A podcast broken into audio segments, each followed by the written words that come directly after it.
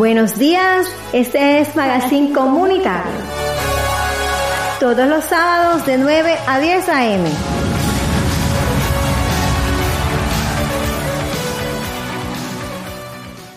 Seguimos en Magazine Comunitario Caribe Radio en los 89.6 del FM.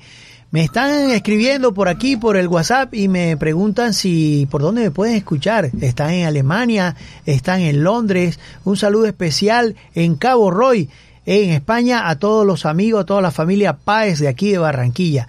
Sí, me pueden ver por el streaming por www.bocaribe.net.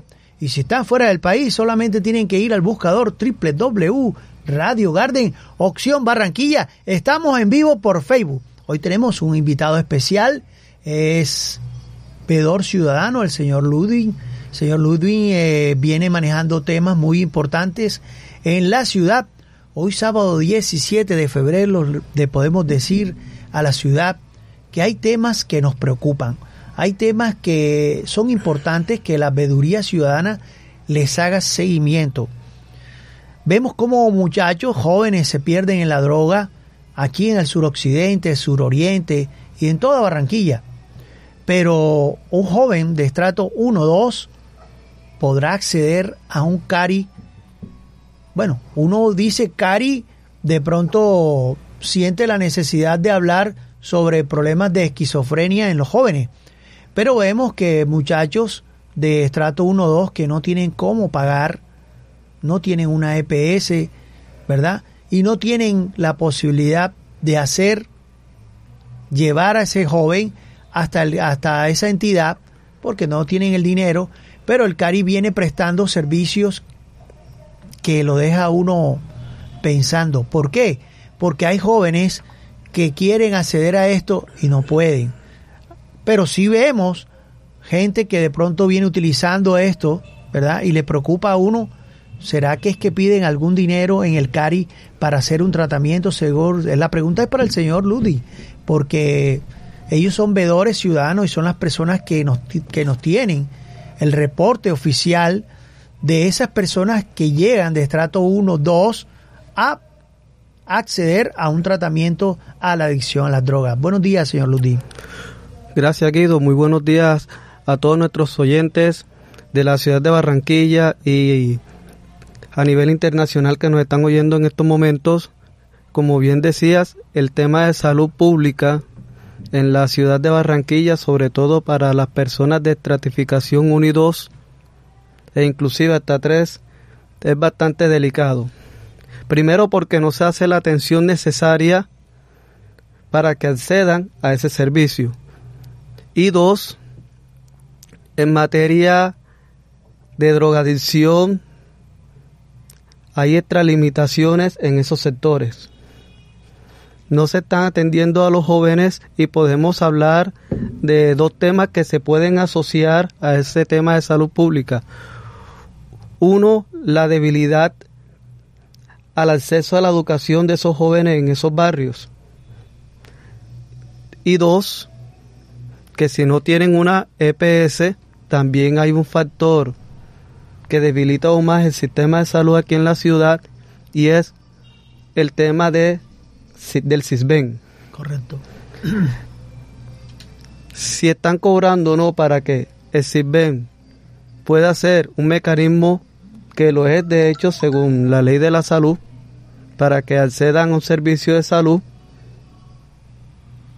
es posible que se esté cobrando porque hay varias denuncias y hay varias personas que dicen que si no tienen un recurso, difícilmente van a estar sirvenizados. Eso debilita aún más el problema y de hecho lo aumenta. Sería un llamado importante a la alcaldía de Barranquilla, a la actual alcaldía de Barranquilla, que dentro de su plan de desarrollo, de verdad en esta oportunidad sí contemplen la atención en salud mental para esa población de estrato 1, 2 y 3 que no pueda acceder a esos servicios, pero que también contemplen todos los procesos para que se pueda hacer un trabajo de restauración, de resocialización en esa materia con el fin de que se logren los resultados. porque si bien hay una atención en esos centros de salud hasta el punto de que desintoxican, por ejemplo, un joven que entra en estado de drogadicción a ese sitio, dura uno o dos meses, sale y nuevamente reincide. Es decir, no hay un trabajo en el cual se contemple continuar el proceso para que ese joven, luego de que se le vea una oportunidad para estudiar y una oportunidad para el trabajo, pueda generar una transformación social en la ciudad de Barranquilla. Eso no se está realizando realmente y es muy triste porque son los jóvenes realmente los más afectados, dicen las estadísticas, son los que mayormente están incidiendo en esa problemática que hoy afecta a todos los barranquilleros, sobre todo a esa población vulnerable que realmente requiere atención de la alcaldía distrital de Barranquilla. Así es. Son varios temas que nos preocupan en la ciudad, pero vemos compañeros que no lo manejan dentro de sus magazines, vemos personas que vienen ya con trabajo de periodístico en, la ciudad, pero no tocan temas que nos afectan, como, como cuáles, como la superintendencia viene haciendo un seguimiento al problema que hay en la factura de energía, de aire exactamente, ¿Por qué nos meten a data crédito, señor Ludi, como vedor? Ustedes vienen haciendo un trabajo. ¿Por qué estamos en data crédito debiendo solo una sola factura de energía? ¿Por qué hacen eso? ¿Por qué juegan con nuestro nombre? ¿Por qué colocan a una persona por una sola factura que deba en data crédito a una persona que va a acceder a un crédito y gana 8, 10, 6 millones de pesos y no puede hacer el crédito porque aire lo colocó en data crédito. Qué tristeza. Sí, es una realidad de que más de media población de la ciudad de Barranquilla hoy está reportada en las centrales de riesgo porque debe al menos una factura de aire. Es triste la verdad escuchar día a día, de hecho, aparte del trabajo de veduría, en el trabajo periodístico Hemos publicado, Guido, una serie de artículos. Empezamos con un trabajo en soledad donde se había denunciado de que la empresa Aire a personas de estrato 1 y 2 les cobraban para instalar un transformador y que pudieran tener acceso al servicio público. Tristeza. Eso no lo puede hacer. No, no, no. El otro problema es que nosotros como ciudadanos, Guido, a veces desconocemos la ley y por eso nos dejamos meter, como decimos nosotros los cartageneros, gato por liebre. Así es, sí. Nos, dejemos, nos metemos, eh, nos meten gato por liebre sencillamente porque no conocemos cómo debe funcionar la norma. Entonces, por ejemplo... ¿Qué dice la norma? ¿Qué dice, qué dice la norma en palabras sencillas, no tan tecnificadas?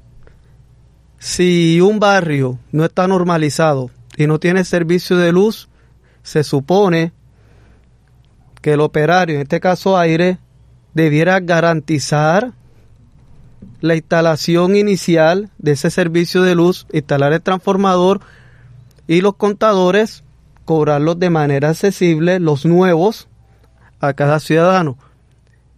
De allí surge el otro problema que existe aquí en Barranquilla, que están sobrenormalizando los servicios de luz. Aquellos ciudadanos que ya tienen normalizado su servicio de luz como estrategia para sobregirar los costos en las facturaciones, cambian el contador que está en buen estado, visible, que está funcionando correctamente, por uno nuevo y lo instalan en los postes.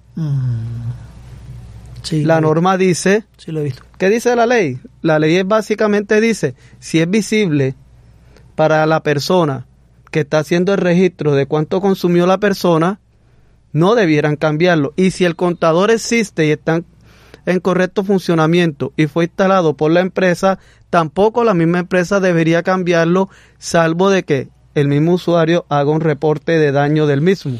Si no lo hacen, no lo puede hacer. Esto lo hacen arbitrariamente. No les importa si la persona está o no está en su vivienda se dan la tarea inclusive de violar la propiedad privada para realizar esa operación.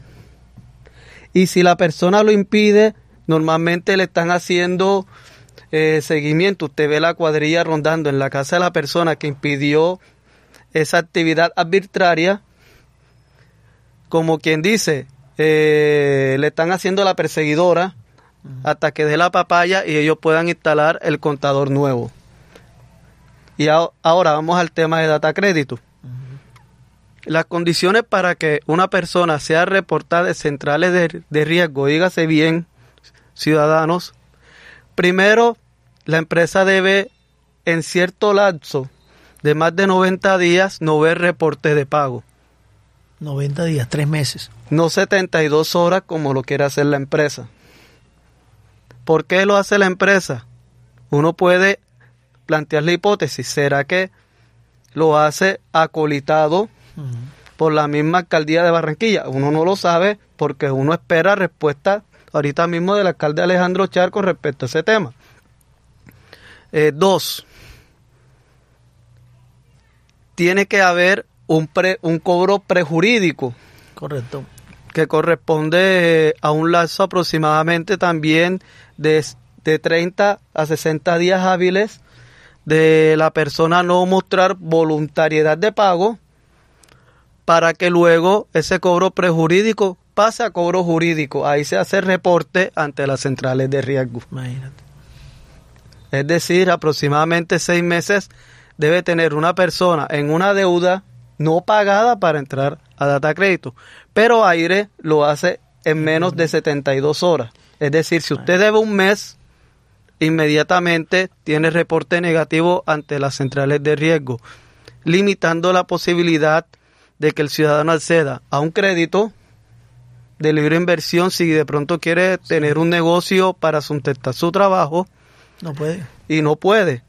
Encima de eso, el ciudadano de Barranquilla tiene que enfrentarse al tema de la extorsión, es decir, extorsionados por el servicio público y por la falta de garantías de seguridad que viven los comerciantes en la ciudad de Barranquilla, sobre todo en el área metropolitana, suroccidente y gran parte del suroriente de la ciudad de Barranquilla. Así es. Eh, Ludwig, eh, venimos padeciendo personas porque, porque estos temas los manejamos con la veeduría ciudadana. Son ellos los que a diario tienen una serie de, de denuncias de las personas normales y corrientes.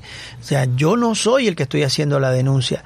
Lo hacen a diario las personas que le llegan a ustedes como veedores ciudadanos, porque la veeduría ciudadana se encarga de recoger toda esa serie de denuncias y tratarlas de darle curso o darle solución. La UNP, que es la Unidad Nacional de Protección, está regida por el Ministerio del Interior. Hasta ahí vamos bien. ¿Qué posibilidad hay que un, que un periodista, que una persona que tenga un cargo público, llámese alcaldía, gobernación, qué gran diferencia a un periodista que viene manejando temas donde hay, donde hay problemática social, reciba una amenaza, pero aquel funcionario o aquella persona que es sindicalista de pronto accede más rápido a un esquema de seguridad a un periodista que viene haciéndolo en, en digamos, problemas sociales, problemas con la comunidad y viene siendo amenazado. ¿Qué diferencia hay? Pero aquel no, no ha recibido ningún atentado, pero la UNP dice que el nivel de riesgo tiene que ser alto, es decir, debe haber un atentado en contra de, esa, de ese periodista o de esa periodista o en contra del funcionario. Pero al funcionario aquel si lo atienden y aquel funcionario, aquel sindicalista sí le dan todo el esquema, pero la persona que viene trabajando eh, problemática social no le dan el esquema de seguridad. ¿Qué está pasando con la UNP? ¿Ustedes han recibido una serie de denuncias en cuanto a esto? Claro que sí, Guido. Eh, hace aproximadamente año y medio eh, tuvimos un desplazamiento en ese entonces trabajábamos con el periódico El Popular en Soledad. Yo trabajaba como jefe de prensa y mi compañero director de medios tuvimos que desplazarnos por precisamente por denunciar actos de corrupción a nivel de la costa caribe. Desde allí hemos estado estudiando todo este proceso de la UNP. Claro. Y también estudiando el tema con la unidad de víctimas Sí. y con el ente territorial que de hecho revictimiza los hechos victimizantes, ya entrando en temas particulares que sufrimos los periodistas cuando nos desplazamos, en el caso de la ciudad de Barranquilla. Sabemos que el decreto, eh, 17 eh, perdón, el decreto 4065 establece que nosotros los periodistas somos objeto de especial protección del Estado. De la misma manera que lo es el político, de la misma manera que lo es un líder social, Correcto.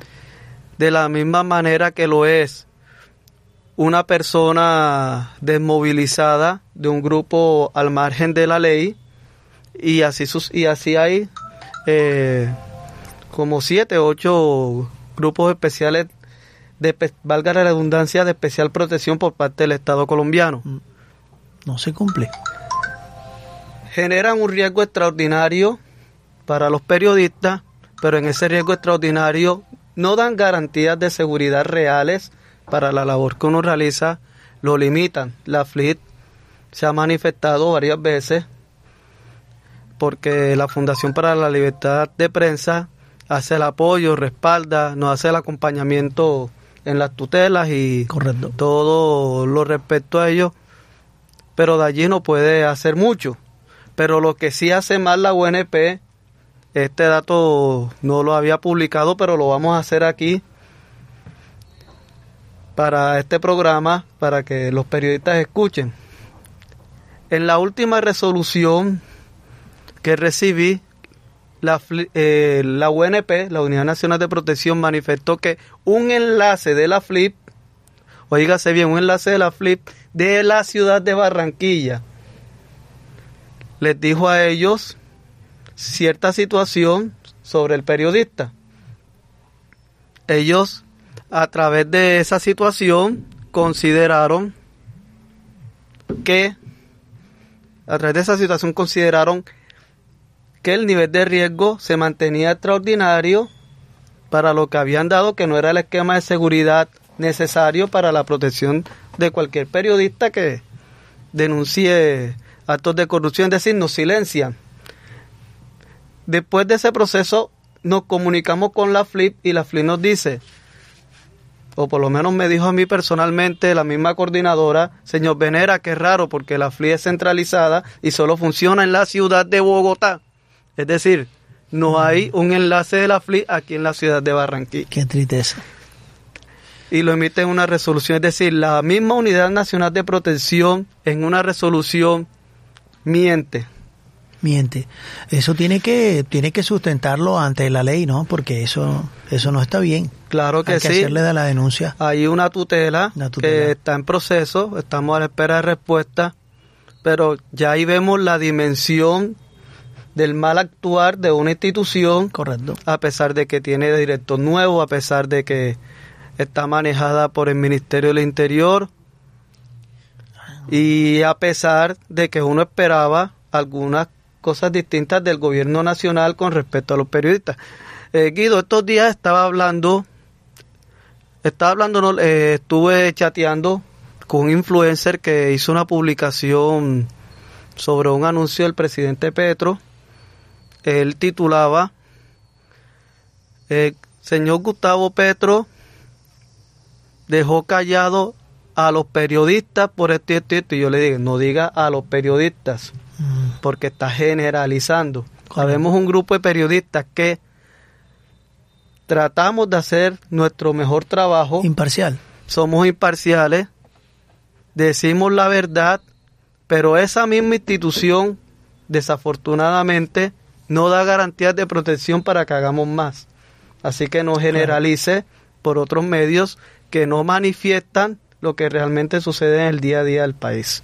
Sí, vemos una unidad nacional de víctimas que dice, no, usted entra al riesgo, ¿cierto? Usted entra a ser víctima, por tal motivo, por tal motivo, recibe la, el ente que es la personería, le recibe la denuncia de que viene siendo amenazado. Tiene 90 días para la Unidad Nacional de Víctimas, pero le vamos a hacer un corredor, un corredor de protección, que a la final yo no lo he visto. O sea, yo he visto personas que han entrado a la... Yo no he visto ninguna unidad, eh, ningún corredor. No, que le damos un dinero para un hotel.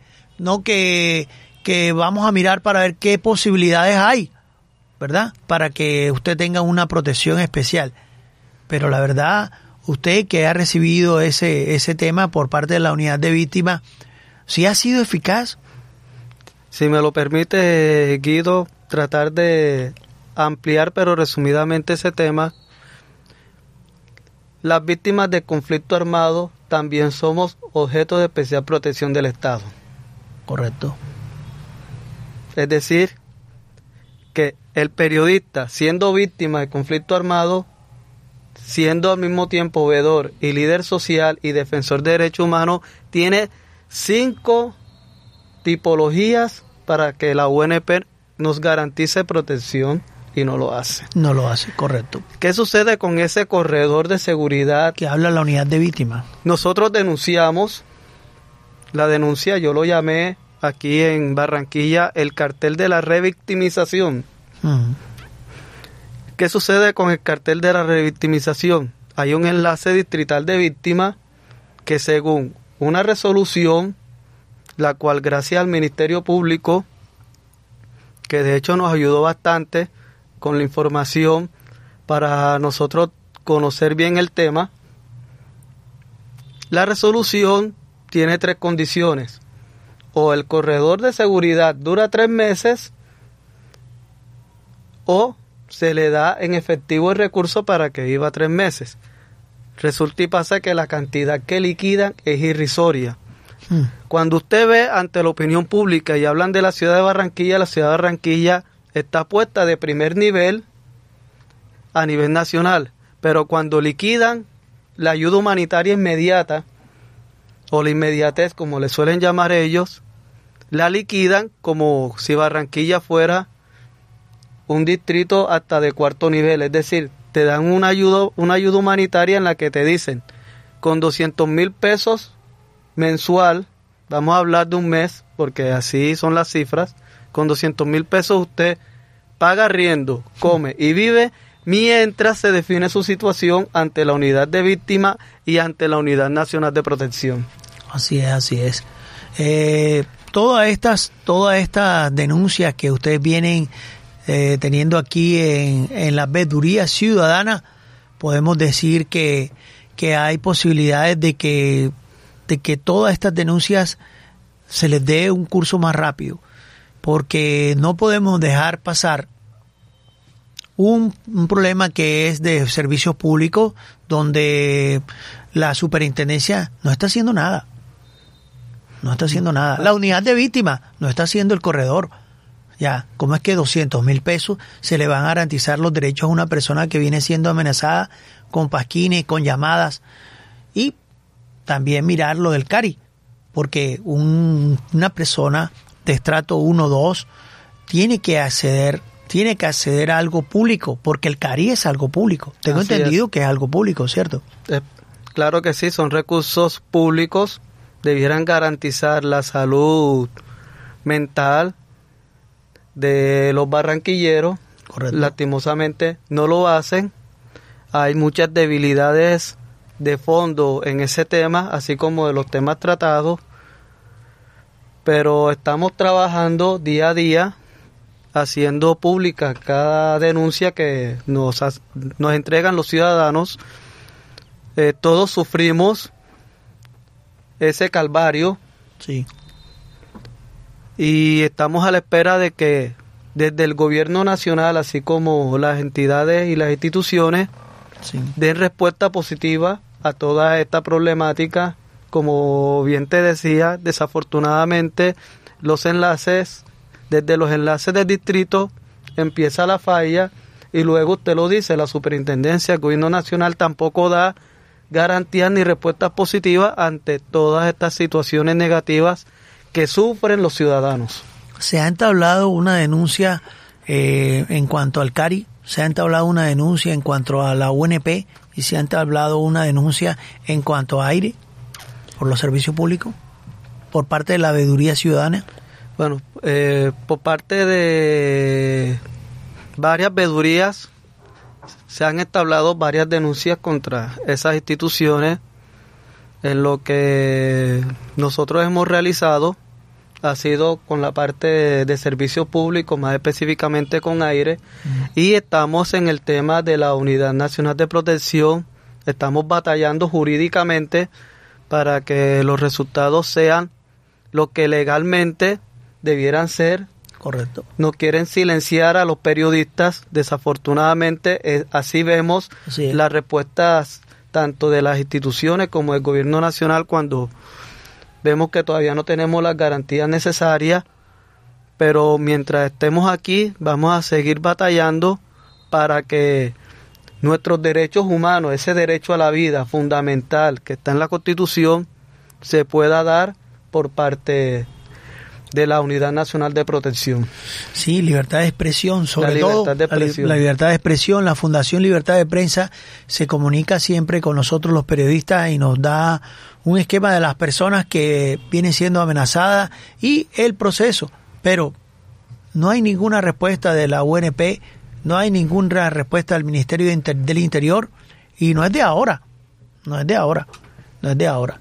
En la administración del presidente pasado tampoco, tampoco la hubo y pues esperamos que toda esta serie de denuncias pues cobren vida y, y tengan la posibilidad de, de parar y mirar a ver qué se puede mejorar, porque pasan los años y, y, lo mismo, y lo mismo, y lo mismo, y hasta peor, porque eh, he sabido casos de compañeros periodistas que por solo dar la opinión les ha tocado salir del país.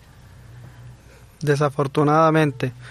Yo no lo llamaría opinión porque hay un dicho que dice que donde río suena, piedra lleva. Correcto. Piedra traen. Entonces, debe tener un fundamento. Sin embargo, aún sin darle fundamento jurídico y, digamos, sin entregar una versión mucho más fidedigna, toca salir del país. Sí. Toca salir del país, situación que no es nada económica realmente. Correcto. Entonces, es importante el llamado que estamos haciendo hoy hacia ese derecho a la libertad de expresión y prensa que tenemos nosotros en nuestro ejercicio como comunicadores.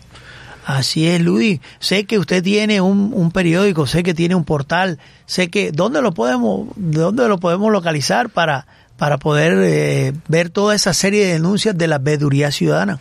Claro que sí, Guido. Nosotros lo hemos llamado Noticias La Voz Reality. Eh, tenemos dos periodistas voluntarias a nivel internacional, una en Ecuador y una en Argentina, que se han unido a esa iniciativa defensoras de derechos humanos. Qué bien. Eh, una compañera líder de víctimas que nos ha estado acompañando allí. La misma mesa distrital también. Correcto. Eh, nos ha hecho voz, nos llamamos Noticias, la voz Realities. se escribe Realities. Hablar con la Tenemos un portal web www.vozrealities.com y en las redes sociales como Noticias La Voz Reality en Instagram, Facebook y Twitter, que ahora se llama X. Correcto, correcto. Luis, este ejercicio lo viene haciendo Derechos Humanos hace cuándo en la veeduría ciudadana? Bueno, desde que llegué al municipio de Soledad hace dos años, casi hace dos años, eh, a pesar del desplazamiento, eh, lo he continuado haciendo aquí en la ciudad de Barranquilla con bastante aceptación de la población, quienes son los que nos ayudan a que esas denuncias sean verídicas. Ellos nos han contactado y siempre eh, apoyándonos de los colegas para que podamos retransmitir cada denuncia que desean hacer los ciudadanos para que seamos la voz del pueblo, es que nosotros los periodistas somos la voz del pueblo. Así es, yo soy yo soy una persona que vive aquí en el barrio La Paz. ¿Cómo hago para hacer una denuncia con la red Peduría Ciudadana? ya para terminar, eh, decirle a esa persona que no sabe cómo lo puede hacer desde su celular? Bueno, en las redes sociales que mencionamos tenemos un enlace de WhatsApp disponible. Recordemos la, la, red. Noticias La Voz Reality, allí nos pueden contactar. En la misma página web también tenemos un botón de WhatsApp. Veeduría Ciudadana. Donde nos pueden contactar. Eh, la misma Veeduría Ciudadana eh, tiene varios compañeros de lucha. Eh, depende de la situación que comenten, nosotros los contactamos con ellos para que nos apoyen en cada denuncia que realizan. Y un teléfono que se, ellos se puedan comunicar. Un teléfono ahora mismo que ellos puedan, que dicen siento amenaza, siento, siento que me, que hay problemas en el barrio por tráfico de droga, por, bueno, una serie de cosas y quieren hacer la denuncia y no la quieren hacer al aire aquí en Magazine Comunitario y en Bocaribe Radio. Y dice, ¿cuál es el número, señor Ludin, para poder hacer esta denuncia sin que conozcan mi voz, sin que conozcan mi, mi digamos, mi nombre. Eh, claro que sí, el, el número de WhatsApp que tenemos disponible para escuchar a la ciudadanía es el 317 sí. 532 0673. 317 317 532 0673. 0673. Bueno, ese es el número de Veduría Ciudadana. Gracias, señor Ludi, por estar aquí en Magazine Comunitario Caribe Radio, que siempre está preocupado por la comunidad. Un saludo especial a toda la gente del suroccidente que nos escucha y si puede hacer la denuncia ahora mismo, la puede hacer.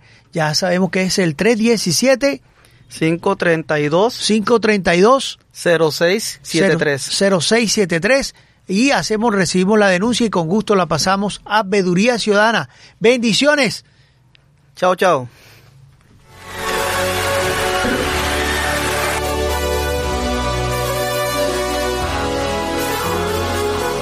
Buenos días, este es Magazine Comunitario. Todos los sábados de 9 a 10 a.m